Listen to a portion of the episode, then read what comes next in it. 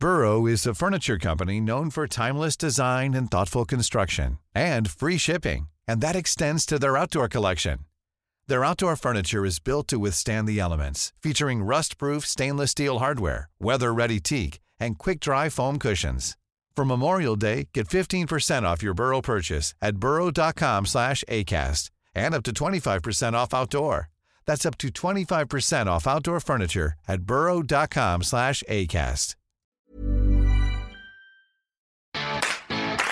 The Science of Sports podcast with Professor Ross Tucker and sports journalist Mike Finch. And the purists are, I would still say, are quite reluctant in terms of competition. It's, then we've got these really good all-round uh, problem-solving climbers in Boulder and Lead who are now having to learn to speed climb.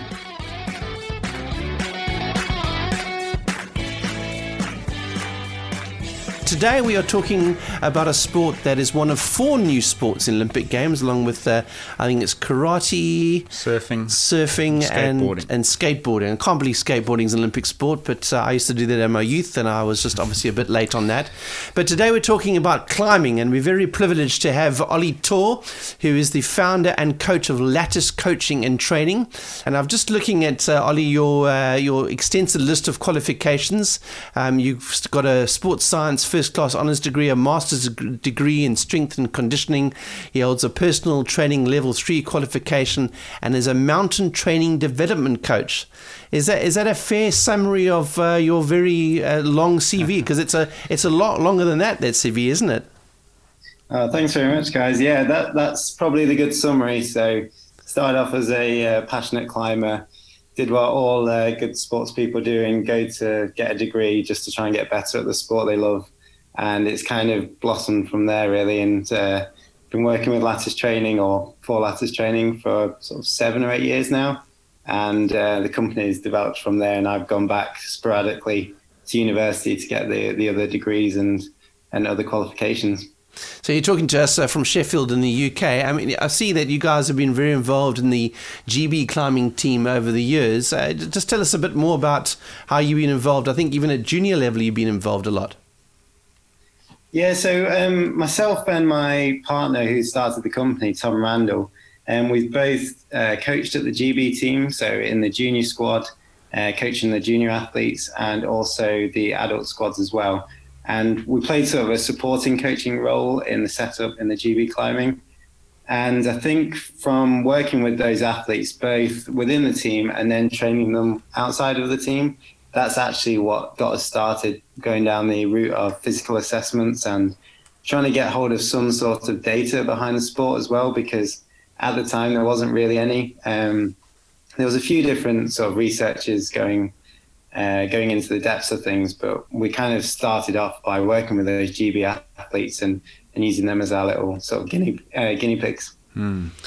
So uh, just, I mean, you've done some great stuff yourself in terms of the, the, the, your kind of exploits yourself as a climber. See you've, you've done the north face of the Eiger, and for those of uh, us who are not big climbing experts, even I know how tough that might be. Just tell us from the climbing community how exciting and what the reaction was when you when they first heard that climbing was going to be at the Olympics. Um, it, it, was a mixture of excitement, actually, from I'd say excitement from the majority of the climbing community, and it was such a big step for competition climbing in particular. And um, we have got a really interesting element of the sport where, because its roots are still based outdoors and it's come from sort of that mountaineering background, there was a subset of the sport that were sort of less excited and worried about losing a sort of adventurous ethos. Mm. But I think now it's been really well accepted and the whole community is behind it. And I think just having that sort of highlighting to the rest of the world what we actually do is a really, really positive effect on not just for the athletes, but for the industry as a whole. So when you talk about sport climbing, what's the other climbing then? What, what do you what, what is defined? What what do you do if you're not sport climbing? Well, I, I, guess, I guess I'll give you a little uh, brief history on uh, on how it became com- competitive climbing. But that would hmm. that sort of help. Yeah, um, yeah, yeah, yeah. So, so I guess um, so climbing sort of started out in in the modern sense of climbing as a support for mountaineers and mountaineering, like you said, uh, everyone knows what the north face of the Eiger is, and we've seen sort of films and the books and so on. um, but the actual modern style of climbing and that, that physical element of the shorter uh, pitches um, is to help those mountaineers get up harder and harder climbs. So what it's now done is those subsets of the sports and those sort of training elements for mountaineering have become their own disciplines, and effectively those disciplines have become shorter and shorter. So we've gone from mountaineers to trad climbing, which is effectively placing your own protection. There's a lot of risk management involved, mm. and if you search anything scary climbing on YouTube, you're going to see trad climbing. Yeah. Um, so you can see why that's not been included in the Olympics. and then we've got the two other elements, which is sport climbing, uh, known as lead climbing, which is sort of using ropes. We're going to be looking at sort of longer efforts of climbing, uh, and you're going to be clipping your way up the wall, but generally safe. And there's a lot of inherent sort of physicality behind that component and discipline. And then we also have bouldering as well, which is much shorter, really dynamic, and much more gymnastics. And then finally, we've got the speed climbing, which uh, you guys alluded to watching earlier, which is the racing up the wall at very, very fast paces. Um, so those elements, the trad climbing, sport, and boulder, are still done outside. Uh, we see loads of people climbing at the highest level on uh, natural rocks and cliff faces, and small boulders that are under those cliff faces. Um, and that's a massive element of the sport itself, and probably where most of the money is, within the industry right now. Um, but those uh, elements that have been taken to the Olympics and now being seen to become more and more popular just on indoor artificial structures. So you kind of see that there's there's two elements to the sport. We've still got the outdoor kind of where it's come from, and then we've got this competitive side, which is all on artificial faces and sort of man-made structures. In terms of sorry time, um, I, I remember as a kid seeing World Championship climbing on an indoor wall. So, how long has how long has sport climbing existed with the World Championships? So um, I think the, the first competition started in around 1985, and I think it was a, an Italian sports journalist started off on uh, trying to get the best climbers in the world for a bit of a show, and that was your first sort of lead climbing, and they did that on a on a natural cliff. And what they actually did was they had this big natural cliff, limestone, a beautiful mountain, and they just drilled holes into it and made it really a man-made feature. Hmm. And they set the hardest climbers off on those routes, and it became quite a spectator sport. Um, so the, later on in the 80s, sort of around eight, I think it was only about a year later, um, we had our first sort of indoor competition, which was had like a massive spectatorship and that was the first sort of time it was done on an artificial face. Um, and I think it was like the end of the 80s, so 89 is when we had our sort of first World Cup, which was the speed climbing element and the lead climbing element, mm. so the difficulty element. And it's pretty much grown from there. Bouldering was introduced in around 98, and sort of the governing bodies have kind of built on from that, and they've changed the name slightly, so it's now the IFSC. Um, and it's sort of grown We have para climbing now, which, if you really want to watch something super impressive, is seeing uh, someone with visual impairment making their way up the wall, hanging on on really difficult terrain. Um, and obviously, we've just been accepted into the Olympics since 2016.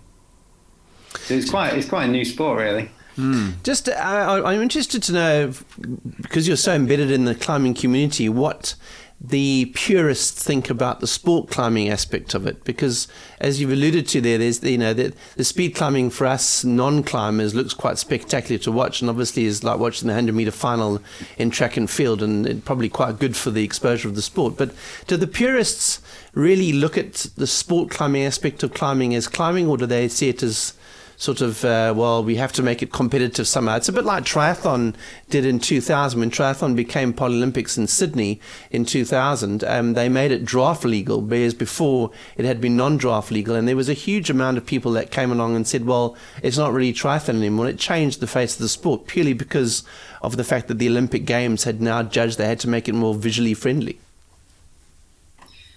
Yeah, you've, you've hit the nail on the head there, really. I mean, I guess it depends how purist you want to go. Um, the purists are, I would still say, are quite reluctant in terms of competition. It's not um, quote unquote real climbing. and uh, there's still sort of we've still got the generation of the mountaineers that use climbing as training. Um, but I think generally most people are accepting. The one thing that is a probably quite a big controversy still, and I think we'll notice this on what happens in 2024 is this is the first time that combined events, so right. lead climbing, boulder, and speed, have all been put together. So previously, they would all be their own disciplines, they would have their own medals. And um, there is a combined event, but it was sort of a sort of sideshow almost, like people weren't too bothered about that. And now this combined format that's been put forward has meant that many of the athletes that competed in lead climbing and bouldering are now having to train a new discipline, which is speed, which they don't like, they've never liked, and they don't particularly want to do. Um, I actually believe that in Paris 2024, they're going to be splitting the disciplines again. So it'll be boulder and lead, and then speed would be separate. Um, so I'd say that's probably still the biggest controversy, but most people have got behind it now. And I, I think you're dead right. It's it's going to be a real spectator spectator sport. And the speed climbing, you can see who who's got to the top the fastest. I mean, that's like the most obvious thing in the world, isn't it? To say who's the mm. best climber there. Yeah. So I really see why they wanted to do that. So I suppose this is a good segue into the format of the Olympics, which you've you've basically covered now. Is is that they're they're going to have every climber will compete in all three of those disciplines and then they will be ranked within each discipline. So let's say I come first in bouldering, fourth in speed, and second in lead. The the final calculation will be multiplying my rankings together to give me one score. So what viewers can expect is to basically see a triathlon, like we see a decathlon or a heptathlon in track and field, with a score the result of consistency and high ranking. Would that be a fair summation of how the Olympic climbing will work? Yeah, that's a, that's a great summation. I think you've uh, you've, you've done, done it perfect there. So I mean, the what's now interesting is you've got, like you said, the combined ranking from each of those disciplines. So now the strategy is: do you score low in each of those disciplines and become non-specialized, right. or do you specialize more in one of those disciplines and get a first place, which therefore changes your multiplication to be higher ranked. So the lower the number, the higher the ranking, right. isn't it? So, so you're saying there, sorry, so basically, do I want to be 1 times 2 times 30, or do I want to be 10 times 4 times 7 or something? Yeah, exactly. Yeah. Exactly. Yeah. That's um, that's kind of been the interesting thing is you'll have many athletes in the past that would potentially score in the top five for both boulder and uh, lead. Yeah. And you might have the same person winning in both, which has happened multiple times. But then they would score 30th in the speed, or they wouldn't even rank in the speed. Um, however, you would have many of the speed climbers who would come first, second, third in the speed. But because the physical uh, nature of the sport and the difference in problem solving is so varied, they might not even qualify for the finals, semi, or even semi-finals in both the boulder and the lead. Mm. So, what we now see in our Olympic list is a mixture of specialized speed climbers who have started to try and learn to boulder and lead climb at a different level, and then we've got these really good all-round uh, problem-solving climbers in boulder and lead who are now having to learn to speed climb. Mm. Um, so it's going to be it'll be really, really interesting to see what the final results will be from that. I saw a quote reading about the controversy because I, I, gather what's happened here is that the IOC has said you can be in the Olympics climbing, but we're going to give two gold medals one for men, one for women, and therefore we need to find a way to get climbing into one event per sex. And they've said, all right, well, we don't want to sacrifice one of the disciplines, so we'll combine them.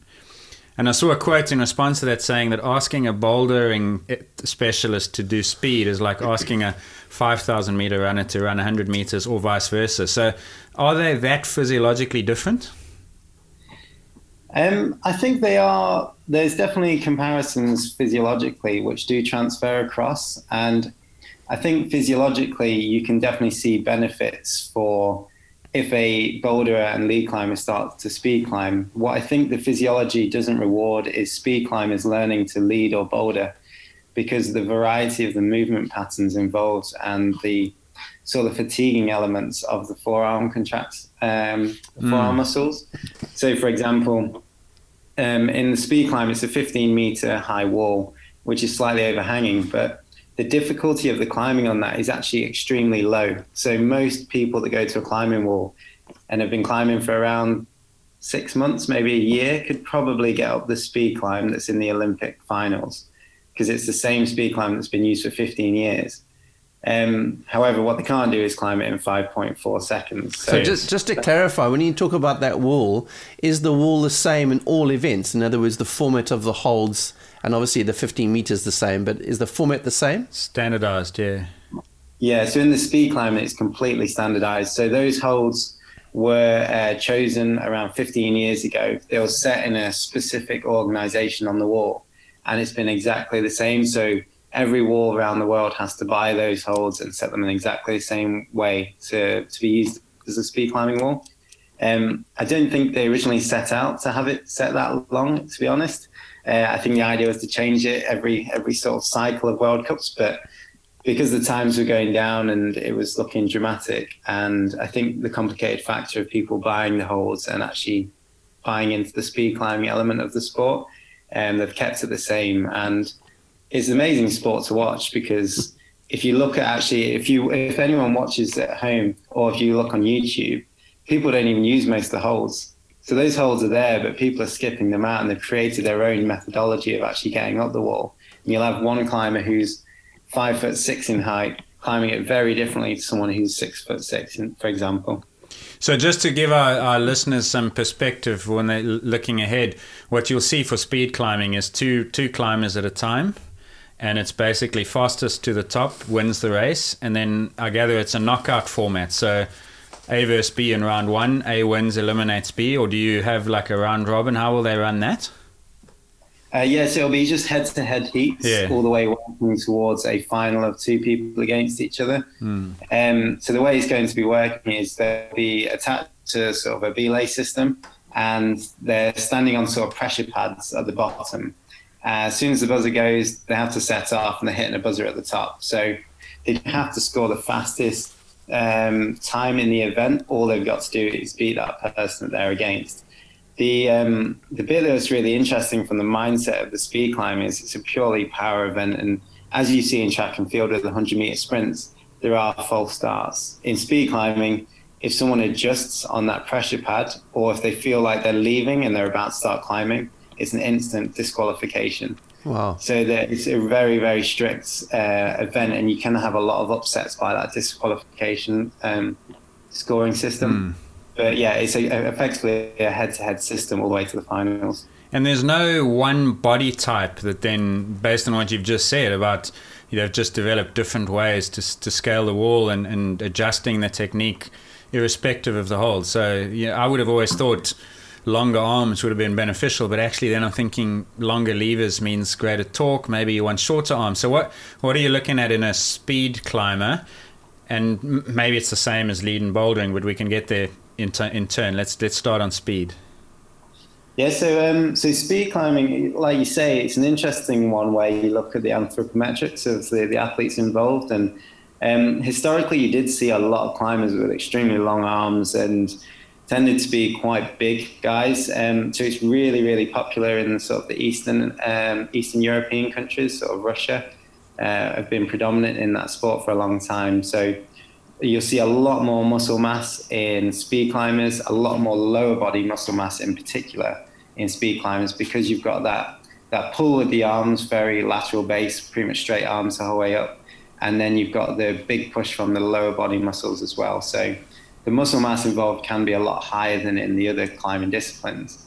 Uh, however, nowadays, because of the methods being used and uh, the the positions that they're getting in, you've got climbers being much much shorter now, and their muscle mass is still high compared to the other disciplines, but the climbers that are doing really good are quite short in height, but they're extremely powerful. Um, there's a guy called Reza on um, that you can follow or have a look at any of his stuff, and he sort of looks like a sort of MMA fighter in t- terms of build, but is just extremely power-based athlete. And he's the person with the record at the moment of around 5.4 seconds, I believe. Um, and so his, his build is sort of the the type that most people are sort of working towards right now. But as we know in any sport, and you look mm. at Usain Bolt, fashion changes and and different uh, anthropometrics come through once um, their sort of muscularity kind of matches their, their needs. Hmm. So I think now that we've covered the speed side of things, just explain now the bouldering and the lead type of thing. Because is that also is obviously a time limit on those particular climbs, but it's much more technical.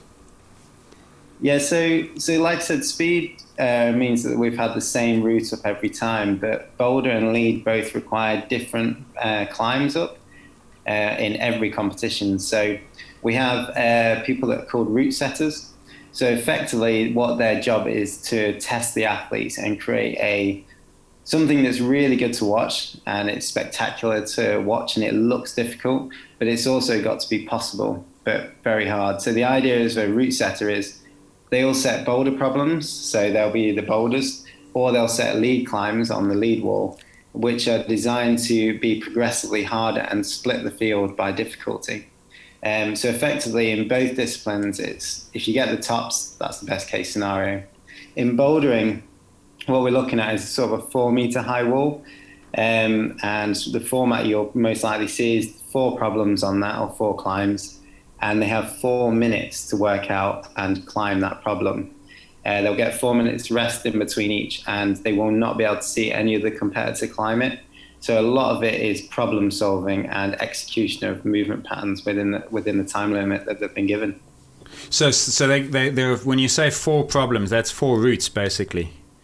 Yeah, so four shorter routes, and yeah. so bouldering for anyone at home is the discipline without any ropes, and they'll just be landing on a soft crash pad. So you can have multiple attempts within that four minutes. And is a is a route marked for the sake of the television viewer with different colors? So there's a blue, a red, a yellow, and a green route, or something like that, or or do you just sort of figure it out as you're watching it from the viewer perspective? Um, yeah, they'll, they'll be split up enough. They it used to be very much color based, but they, they it'll be in a different section of wall, so you'll know the person who's on ah. that uh, route at the time. It'll have a, a number on it, a start hold that they have to start on. So um, the idea is that the climber has to go into a position that the route set has decided, pull onto the wall, and then they need to try and touch the top hold with both hands successfully um, to get the maximum score. There is a zone as well, so if they get, say, halfway, they get extra points. But every time they fall off, that class is an attempt, and you need to try and get to the top in as few attempts as possible in bouldering. Sure. So I mean, and, and then so they have they have that time limit um, that they have to finish those sections on. Do they see the course in advance at all, or do they only see it on the day of the competition? So it depends whether it's qualifications, uh, semi-finals, or finals. In the Olympics, it'll be qualifications and finals. Um, they won't see anything beforehand in the qualifications. Um, so they'll be going out and they'll be relatively blind. But in finals, they will be able to observe each of the climbs with their competitors. Uh, but they won't be able to touch pretty much any of the holds apart from the start holds. Um, so either way, you can, the competitors will talk to each other. They'll kind of chat about the ideas of doing it. And generally in climbing, it's it's quite a nice uh, sport in the way that the competitors they're going out there and they are against each other, but effectively they're against the route setters. Like there's the setters are the, the bad guys. they're the ones that set the challenge, and the climbers are there trying to break the problems and actually do it as fast as possible. So there's a lot of camaraderie in the in the climbing community and in competitions as well. So it's, it's a very supportive sport. But yeah, you're dead right that most of the time, even with the observations, they've got very little information about how to actually climb up the problems and, and get to the top. So you may have said this. Do they change the routes between the qualification and final, or is the final going to be the second time they've done that same route? No, no, it's changed for every round. So okay. the qualifications will be different to the final. Um, so it's always a novel set of problems, and that kind of builds into that spectator sport where there's so much variety in the movement mm. and they can create something completely different. So every round that you watch in climbing in the Olympics will be something new. How do, do, do they, they don't change it for men and women? Is it the same routes for both or do they use different ones? Uh, they use different ones. Okay, because I suppose, and we'll get onto the physiology of it and the, the strength requirements, there, there would be dif- differences between them that necessitate changes to make it, as you said earlier, possible to climb. Yeah, so there, will be general anthropometric sort of differences, uh, but then there'll also be sort of just the the strength and power components between um, the two sexes. Yeah. So they do tend to have different ones, but it's also um, just provides a bit more interest for, for the viewer. Has there ever been, uh, we, we love a bit of sporting controversy on this podcast, has there ever been a scandal where a climber gets hold of the route information before it goes up and then before the climber sees it? Um, I'm, uh, I think there's probably been quite a few things in the past, actually. Yeah. I mean, so when they, they, they go into a room called isolation, so yeah. it's very, very strictly controlled. You can't have your phones in there. Uh, you can't have any sort of ability to get information.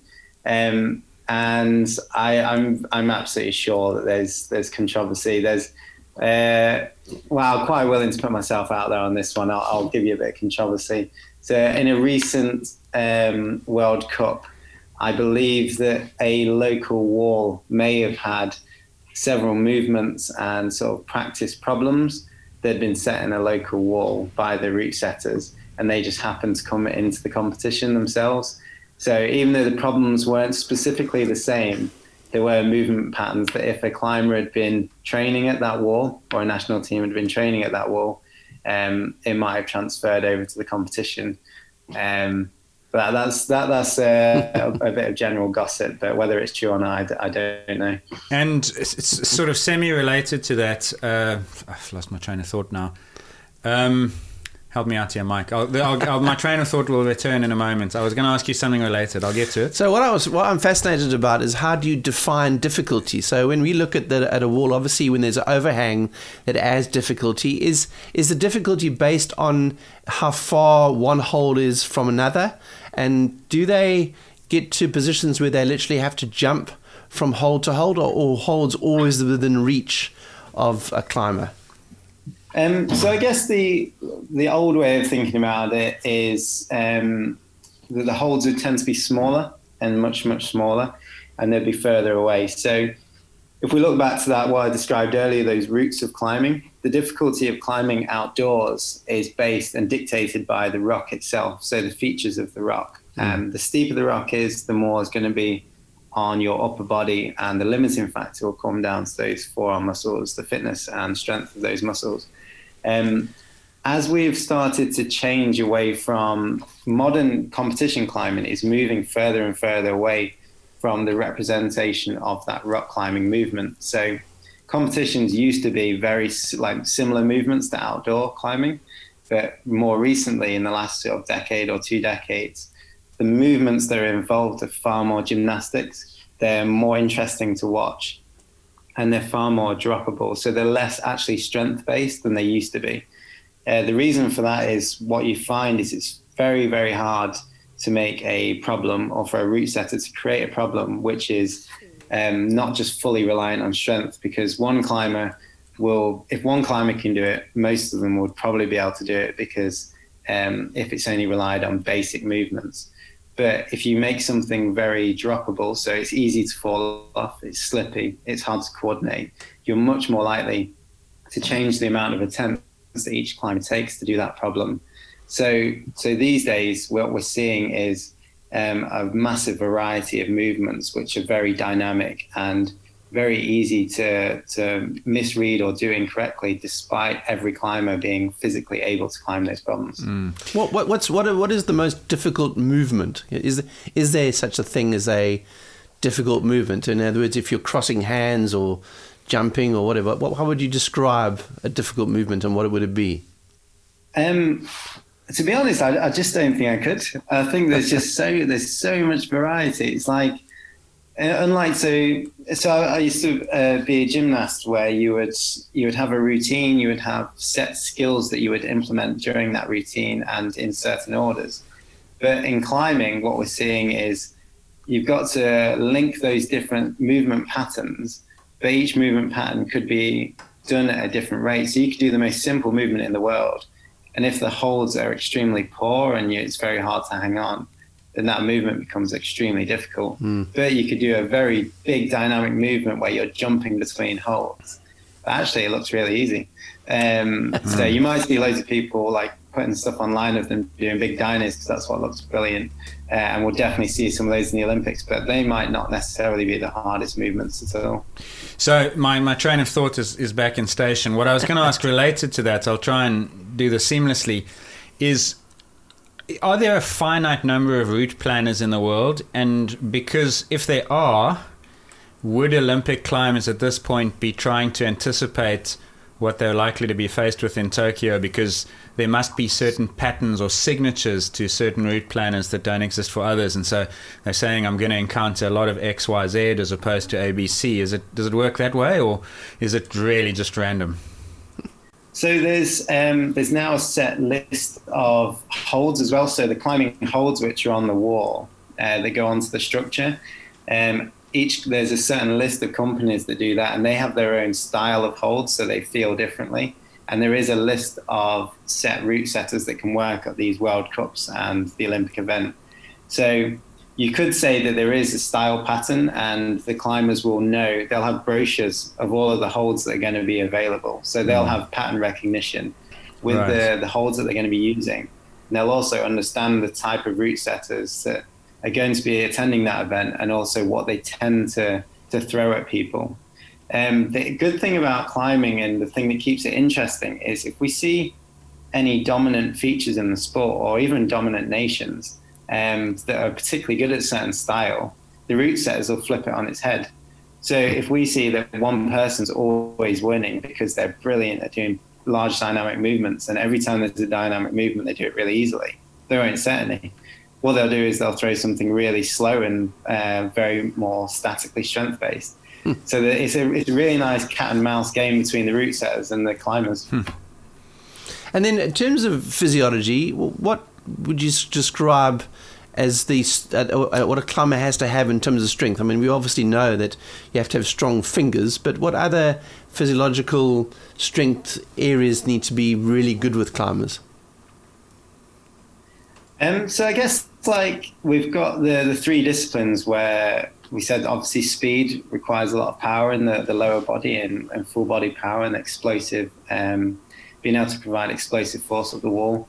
Most climbers will be spend a lot of time focused on forearm strength and um, specific fitness. So we know that the sort of general anthropometrics of climbers um, there's no one height really that works. Like if you look at a load of the top climbers in the world, um, there's very poor correlation between height and climbing.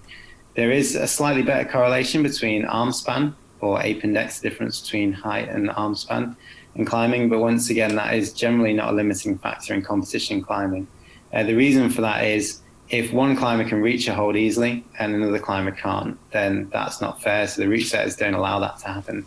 Mm. So generally, they'll set for a shorter climber, which is why we tend to see a lot of shorter climbers in the events. One common characteristic is body fat percentage tends to be very low. Climbers want to be as light as possible, and particularly in boulder and lead, um, we see a lot of climbers with um, lower muscle mass on their lower body and higher muscle mass on their upper body. Um, particularly in the forearms. If you see someone walking down the street and they have massive forearms, there's a good chance they're a climber. Um, or they're Popeye. yes. yeah, yeah. Popeye, yeah. So basically, I mean, it's Popeye arms, really, isn't it? oh yeah, Popeye. Popeye would made a great, great climber.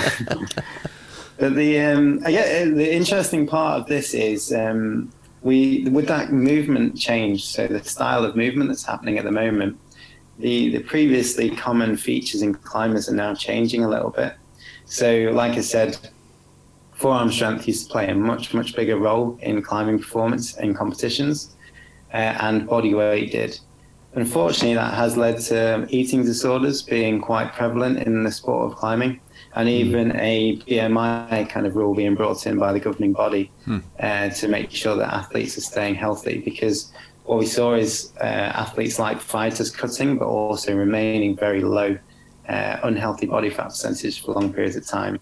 So, so, just to elaborate on that BMI rule, I know there's, some, there's a similar thing I've seen in ski jumping. What's the climbing uh, policy and implementation of it? I believe, uh, you won't have to quote me on this, but I think it's around 18.2 uh, score on the BMI uh, you need to be scoring above that to be allowed to compete. It'll either be 18.2 or whether that's the GB governing body or 17.2, but effectively there's a minimum standard BMI score that allows the competitor to take part. If competitors below that, then there'll be some sort of investigation to make sure that that competitor is is healthy. Obviously, BMI has um, very clear um, limitations, but I think it's it's a nice movement forward to kind of push the sport into a healthier zone. Um, and like I was saying, the movement styles that are coming out now, we're actually seeing more reward for people being um, high muscularity and not necessarily just being extremely light anymore. What's I mean, when you talk about forearm strength, obviously they do a lot of climbing, but are they what specific exercises do you do to improve forearm and hand strength? So, um, so yeah, the forearm strength is just reliant on the that, the finger strength. So the application of force via the fingers. So we're looking at the strength of the muscle, but also the connective tissues to that muscle. So particularly finger tendons and the pulleys that go along um, go along your fingers to keep those tendons in place. So what a lot of climbers do is we do a lot of um, training on fingerboards or climbing walls, which is going to work that muscle and improve the tendon thickness and strength over time. Uh, a lot of the problems that people come into is obviously muscles develop quickly, tendons develop more slowly. So it does take a lot of time for athletes to develop a high level of finger strength. In the Olympics, what you'll find is finger strength plays a role like it's it's kind of like a gateway keeper to be able to even attend the event. So as you might see in athletics, where a VO2 max of sort of 70, 75 gives you the opportunity to take part. And then we have running economy, we have uh, all the other muscular components of that athlete dictating their performance. They have to have a base VO2 max generally to even be a competitor in that sport. Mm. In climbing, I guess finger strength is the same thing. So you'll see similar levels of finger strength across the board in the Olympic athletes, and they'll have trained that to, to a similar standard. Can you contextualize what that finger strength is like when I for a climber compared to say Mike and I who've who've not climbed anything in a long time except maybe a ladder? Uh, how do you measure it, and, and what's the difference between the elites and the regulars? So I guess finger strength can be measured through um, looking at finger fingerboards or testing. So how much weight that you can apply through your fingers. And we use sort of a training tool called a fingerboard, which is usually hung up above a door frame. It consists of loads of different sizes of holds, and you hang from the the digits of your fingers, whether it's all four fingers or two fingers or one finger, and the different joints of those fingers. So you can see the bumps and the ridges down your fingers.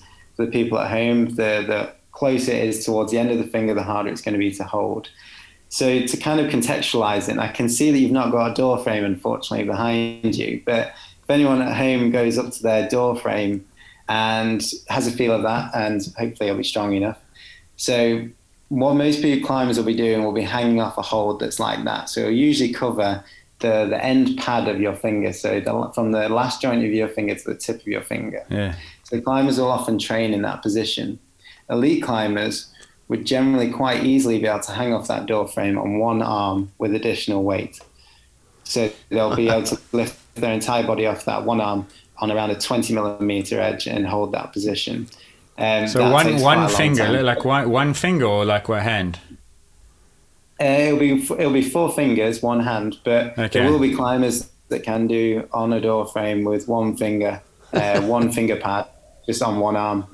Um, so, just, like most athletes in this event will be able to, you see, like a, front lever um, where people lift their bodies into a horizontal position from mm. a hanging position. Uh, they'll be able to do that on just two fingers, one on each hand. Wow. Uh, they'll be able to do pull-ups. They'll be able to hang on two fingers. Um, so if you anyone at home wants to have a feel of that, just try and hang off your door frame on one arm, and you'll get an idea about what the base standard is to get into the sport at this level. I can imagine that core stability is obviously it's pretty much a, a key factor as well, just being able to hold positions against the wall. Yeah, so core stability, um, sort of upper body strength, and highly, a lot of the climbers are highly mobile and flexible as well. So the core stability plays a massive role in keeping you on the wall, particularly on the overhanging terrain. Um, but the most climbers operate sort of similar to dancers in terms of uh, their ability to apply force through a large range of motion as well. So mm. they'll have great core stability to hold the position, then they'll have a massive active range of um, movement in terms of being able to lift their legs and arms into positions which are relatively contorted at times, whilst maintaining core strength, um, whilst maintaining core tension, uh, and then apply force with their legs and arms in these different positions. So most of the climbers will probably in the Olympics will probably be able to do the splits in all different directions. Um, they'll have a very strong core strength. Um, and they'll also have a very high um, upper body strength, so one arm pull ups. And so basic exercises like that are just standard for, for these type of climbers. What is the what is the typical pathway to become an elite climber? Because already in this interview you've alluded a couple times to gymnastics. Is that is that a common transfer from that sport into climbing, or are we seeing young climbers specialize? And if so, how many years of training typically does it take to reach what will become Olympic level? Um, so I, I, guess I mentioned gymnastics because uh, that, that was sort of my background, and I would definitely say uh, it has its benefits that you come into the sport with a lot of the physical physicality behind uh, the climbing movements, but it effectively climbing comes down to a lot of movement economy and technique. And as we know from other sports, you usually learn good technique and skills because you're not as physically capable as your competitors. So for you to to compensate for that lack of physicality, you become technically more proficient. Hmm. Um, as a gymnast coming into that, my technicality did not progress at the same rate as my peers, uh, and I relied far too heavily on the physicality. So gymnasts we do see transferring across, but you still need to do it at quite a young age for I think that technical component to actually be developed. What we what we're now seeing is climbers starting from a very very young age, sort of people going down the climbing wall at four or five. Um, we'll see people competing from the age of around nine in sort of national uh, local competitions and most athletes will be prevalent in the sport, both indoors and outdoors, by around the age of sort of 11, 12 these days. Wow. So it's becoming more like a much younger sport because of the body weight component of outdoor climbing and the fact that these kids are much, much lighter. They can perform at an extremely high standard. Not quite the Olympic standard, not on the same problems, but if they're able to hang on their fingers just as easily as an adult because of that body mass is so much lower, you can progress quite highly into the sport. So it's very exponential to begin with. Um, and then what we see around puberty when body mass starts to increase, that's when we start to see them perform at a higher competitive level.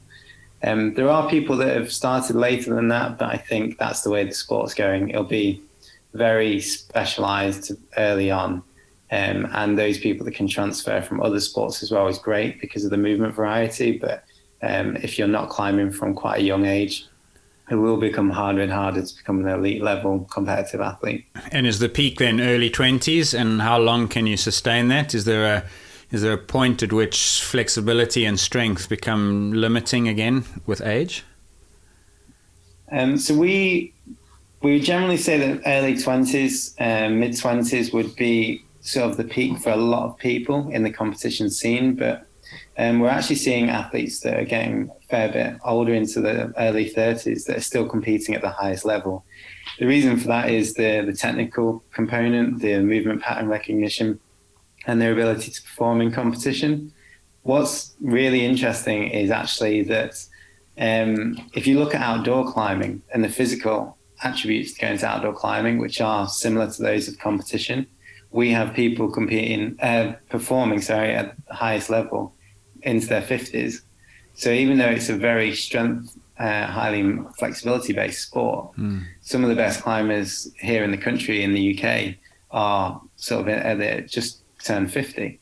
And it's absolutely amazing to see. It's a very lifetime based sport. And I know I've got uh, I've got a client personally that I've worked with for years. Um, he's not actually working with me at the moment, but he's uh, 63 and sure. he was like, "Well, I've got a few more years before I'm going to start going downhill." I think, and I think that's absolutely brilliant, and he's an absolute beast. Um, but the fact that he can still outperform many climbers in the country in their 20s. Hmm. Sort of shows what the technical element of the sport is. What are the most common injuries that a elite climber would be dealing with? Um, so elite climbers generally will be that those soft tissue injuries, uh, like I alluded to earlier. We have um, a lot of force going through our fingertips, and we've got the ability to, to, develop those muscles much quicker than those soft tissues, such as the tendons and pulleys. Mm. So what we often see are pulley injuries. So if you imagine, um, for anyone that isn't aware of what a pulley is, we've got the the tendon which runs from your fingertip down toward your forearm muscle the muscle is kind of like that contractile force, which is pulling the string going down from your fingertips. So it's pulling your fingers closed and tight. Um, if you were to attach that string from the forearm to uh, the fingertip and you pulled it tight, you'd see your finger would bend, but then the, you'd have a bowstring and you'd have the, the string going straight from the forearm to the fingertip without touching the rest of the wrist and so on the pulleys are effectively those uh, soft tissues which are holding that string along the line of the finger and into the wrist. Um, so those pulleys take a lot of strain, and that tends to be probably the most common injury that we see is in small tears or even full ruptures of those pulleys, which are sort of the structural components of your fingers, fingers and forearms. And then, if we had to look at the Olympics, um, which nations do you think are going to come out on top and the ones to watch? I mean, are there nations that dominate the sport, and especially now that we've got this combined competition, is it difficult to make a prediction as to who will be more dominant than others? Um, yeah, it's it, it's getting more complicated actually. So I would say um, Japan has actually dominated massively in the last few years. Um, they have an extremely good culture of competitive climbing and indoor climbing walls. Um, so the sport's growing so much around the world, but in Japan, it's it's just taken off. And I believe there might be around 200 climbing walls in Tokyo alone. Oh. Um, and the competitive scene there is absolutely massive. So in the last few years, with this change in style, with the more gymnastic style, the Japanese climbers have dominated. But like I've said, um, the route setters know this and they know what moves they like, so they can change things up. and I wonder, I do wonder whether they'll do much for that in the Olympics. Obviously, being Tokyo Olympics. Um, but generally, there's there's quite a nice spread across the world of who's a better competitor. So we've got sort of Adam Ondra, who is the best climber in history. I would quite happily say, both indoors and out. He's won the world championships in the same year in multiple disciplines uh, from the Czech Republic. We have Janja Garnbret, who is an amazing female athlete who's probably outperformed Adam Ondra in terms of competitions on the female side, who's from Slovenia. Uh, and then we've got a massive variety of climbers. So there's there's 20 men, 20 women competing in the Olympics, and only two from each nation has been allowed. So there's a nice spread across the field. Um, if any, if you're allowed as many as you wanted, there would be more Japanese in there and more Slovenians. But generally, I think there's quite a nice spread, and there's definitely exceptions to the rules across the world. And do you think, I mean, my final question is do you think with the Olympics now taking on climbing that, there, that there's been a renewed interest, well, not renewed, but is there more interest in climbing? People coming to your um, training facility to, to, to, and more interested at the sort of school level and even adult level? Uh, yeah, for sure. I, I, mean, I think it's grown massively. Uh, as far as I'm aware, the participation has gone up 30% per year the last few years. Wow. Um, which is absolutely massive. And that's, um, I think that's globally as well. So for us uh, at Lattice Training, we offer training plans and we work with um, keen amateurs and elite climbers. And what we've seen in the last few years is a much, much bigger interest in training and people want to improve and get to a much higher standard from all the way from youth to keen amateurs that are sort of trying to train after work and around families and so on. So there's been a continual interest, but you're definitely right. It's growing more and more. And I do think after the Olympics this year, we're only going to see it exponentially increase from there. It's going to be a few speed climbers coming to your facility to see how fast they can go. I'm certainly looking forward to seeing that, and uh, I've learned about a million times more percentage than I had uh, about climbing before this conversation. So thank you very much, Ollie, for your for your time, and and good luck. I know that you don't have any athletes that didn't make it to Olympics this year, but uh, good luck, I, I imagine, for World Championships. When are the next World Championships? Yeah, yeah, for sure. We'll, we'll definitely have quite a few guys there. Yeah. So yeah, thanks very much, and um, fingers crossed that it's a great event and everyone can enjoy it. Great, Ollie Torr. Thanks very much for your time. Thank you for listening to the Science of Sport podcast. Follow us on Twitter at SportsSciPod and on Instagram at Science of Sport Podcast.